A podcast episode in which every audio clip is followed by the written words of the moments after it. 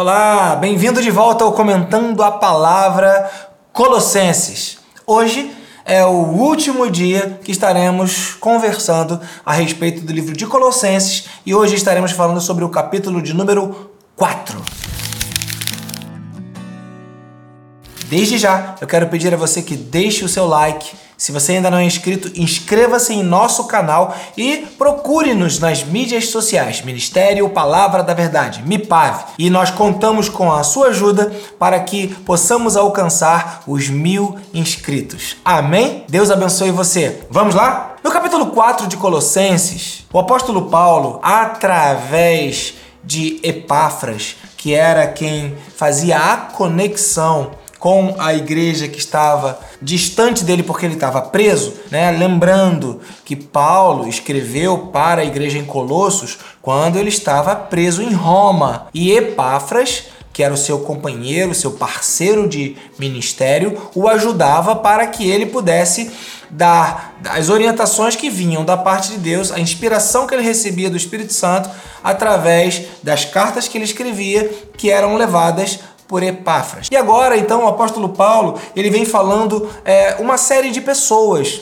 Ele vem citando vários nomes de pessoas que são atuantes na obra de Deus, que estão ajudando no trabalho da pregação do Evangelho e que estão se dedicando ao serviço do Senhor. E eu quero destacar com você, como um grande resumo deste capítulo 4, o texto que está aqui no versículo 12, que diz assim: Epáfras, que é um de vocês e servo de Cristo Jesus, envia saudações.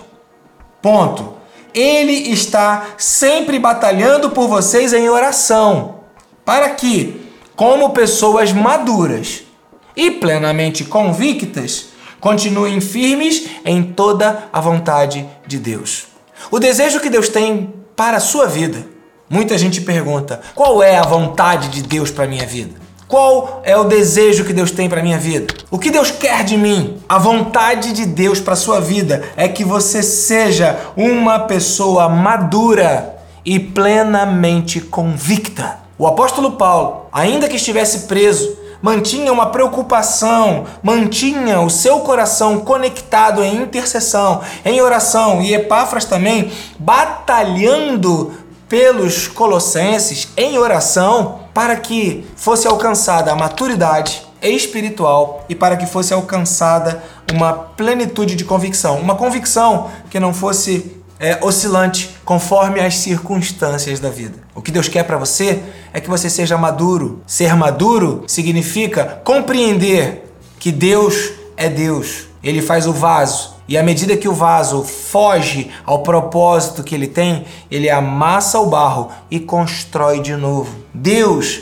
é Deus. E o maduro sabe que nem sempre todas as coisas vão ser do jeito que nós queremos. O maduro sabe que a vontade do Senhor é boa, perfeita e agradável. Quem é maduro sabe que a alegria não pode estar condicionada às respostas que recebemos, mas ao entendimento de que teremos vida eterna. Quem é maduro sabe que está de passagem por esse mundo, caminhando em direção à vida eterna, e que a nossa leve e momentânea tribulação produzirá eterno peso de glória. O maduro sabe que se a nossa esperança em Cristo se resume apenas às coisas deste mundo, nós somos os mais infelizes dos homens. Então quem é maduro não fica determinando, declarando profeticamente que Deus vai dar casa, vai dar carro, que Deus vai dar alegria, que Deus vai dar viagem, que você vai prosperar, que você vai conquistar, que você vai vencer. Porque quem é maduro sabe que a nossa cidade está nos céus. Paulo então escreve para a igreja de Colossos, nessa ajuda que ele tem de Epáfras como batalhador em oração por esses colossenses, e ele fala: o meu desejo, o desejo de Deus é que você seja maduro. O segundo desejo é que haja uma plena convicção de fé, uma plena convicção. Porque tem gente que, quando não é bem tratado, quando não é bem recebido, ou quando não é, as coisas não acontecem do jeitinho que quer, fica uma dúvida: será que eu tenho que crer mesmo? Será que Deus existe mesmo? Onde está Deus diante de tudo que está acontecendo? Sabe? A plenitude da convicção, ela reside no entendimento de que Deus, ele é soberano, mas ele delegou, ele entregou, ele deixou em nossas mãos responsabilidades, domínios, ele deixou em nossas mãos governos, ele deixou em nossa mão autoridade. E o que nós fazemos de errado, o que nós semearmos, certamente colheremos os frutos. Por isso, quem tem a convicção de fé não culpa a Deus por todas as coisas. Quem tem a convicção de fé e é plenamente convicto não culpa pessoas pelas tragédias ou pelos problemas, não culpa Deus, culpa o pecado. E aí então luta contra o pecado. Então eu quero, nesse primeiro ponto, dizer para você que está junto aqui conosco no Comentando a Palavra, a vontade de Deus para a sua vida é que você seja maduro e tenha uma convicção de fé que você vai continuar firme em toda a vontade de Deus. Ah, qual é a vontade de Deus? Falamos isso na sessão do capítulo 3, segunda parte. A vontade de Deus é que você abandone, que você largue para lá as coisas do velho homem e que você se revista do novo homem. Essa é a vontade de Deus para a sua vida. Então não precisa mais perguntar e nem precisa mais ficar em dúvida. Ah, qual é a vontade de Deus para a minha vida? Pois bem, a vontade de Deus para a sua vida é que você seja maduro, com plena convicção de fé e que continue firme em toda a vontade de Deus. E num segundo momento, eu quero trazer um segundo ponto que me chamou muita atenção nesse último capítulo aqui de Colossenses, capítulo 4. Colossenses, capítulo 4, verso 17, diz assim: e eu quero que você sonde o seu coração em Deus para que você ouça do Espírito Santo se essa é uma mensagem de Deus para você. Digam a Arquipo: cuide em cumprir o ministério que você recebeu no Senhor. Cuide em cumprir o ministério que você recebeu no Senhor. Paulo está dizendo: Arquipo, você recebeu um ministério.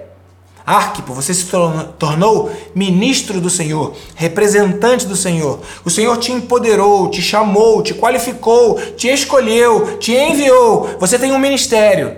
Então, olha, de tudo que você tem que ter cuidado na sua vida, de todas as preocupações, os cuidados que você tem que ter, cuidado com a saúde, cuidado com a higiene, cuidado com a sua vida financeira, cuidado com as palavras que saem da sua boca, cuidado com os relacionamentos, todos os cuidados que você tem que ter, cuide em cumprir o ministério que o Senhor lhe deu. Existem pessoas que têm um chamado específico para ministérios específicos. E estas pessoas têm uma responsabilidade, um encargo, uma missão que lhes foi confiada. Talvez você seja uma destas pessoas.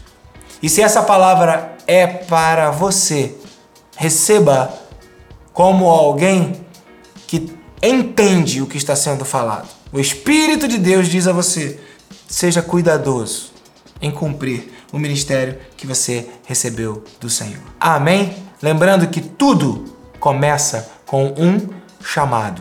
Tudo. Essa frase eu digo desde o ano de 2003, 2002, quando eu dou aula lá no Seminário Teológico Betel, onde eu sou professor. Tudo começa com um chamado. Se Deus te chamou, fiel é o que te chama, o qual também o fará. Isso está em Tessalonicenses, no capítulo 5, versículo 24. Aquele que o chama é fiel e fará isso. Então veja, 1 Tessalonicenses, capítulo 5, verso 24. Veja, se você tem um chamado, coloque como prioridade na sua vida. Se você tem um chamado específico de Deus, coloque como algo importante demais na sua vida. Porque há uma batalha. Há uma batalha na fé, na oração, que Epáfras participou dessa batalha, Paulo participou dessa batalha, e ainda nos dias de hoje há uma batalha a ser vencida. E se Deus te chamou, Ele tem chamado você para fazer parte desse exército. Que Deus abençoe a sua vida, que o Espírito Santo possa ter falado ao seu coração, que você possa, de fato, ter recebido uma palavra de Deus ao seu coração através desse último episódio de Colossenses do Comentando a Palavra. Lembrando que nós somos o Ministério Palavra da Verdade, estamos no Instagram, estamos no YouTube, estamos nos canais de áudio, Spotify, Deezer e outros canais de áudio. Procure-nos por lá. E se você puder, inscreva-se em nosso canal, deixe o seu like, acompanhe-nos, envie um comentário, diga aquilo que está no seu coração. Será um prazer compartilhar com você aquilo que Deus tem feito e falado ao seu coração através do Comentando a Palavra. Que Deus abençoe a sua vida e que o Espírito Santo de Deus te conduza em vitória, em triunfo. Duas mensagens nesse Comentando a Palavra. Primeiro, o que é a vontade de Deus é que você seja maduro, plenamente convicto e firme em toda a vontade do Senhor. E, se você é alguém que tem um chamado específico para o ministério, se é contigo, não esqueça, não abandone, não retroceda. Que o Senhor te abençoe. Fique na paz. Tchau, tchau.